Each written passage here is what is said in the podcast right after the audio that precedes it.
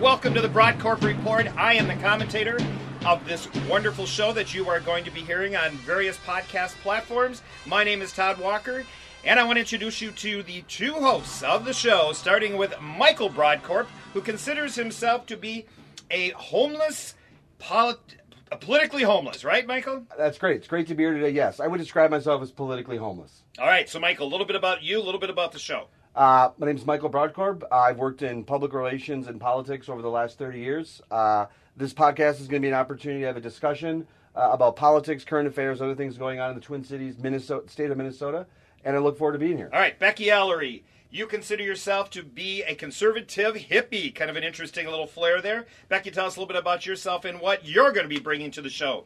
Absolutely. Well, I am here to kind of spar a little bit with Michael, be the voice of reason, but I spent the last 12 years working on campaigns and in government, um, and for the first time am able uh, to to have a voice and, and make my opinions known. All right, want to get people to know you a little bit. Uh, nothing's better than pizza.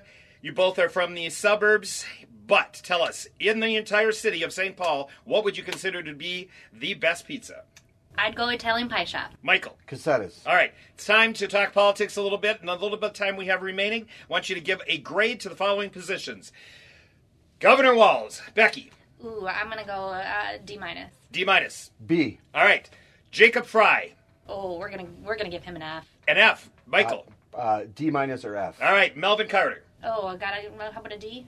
I'm just gonna go bad on all these. All right, Yeah, I'm Michael. Gonna, I'm going to go low grade. D, D, D. All right, I think you have an idea of where these two stand in the political arena. So once again, join us regularly on the Broad Corp Report.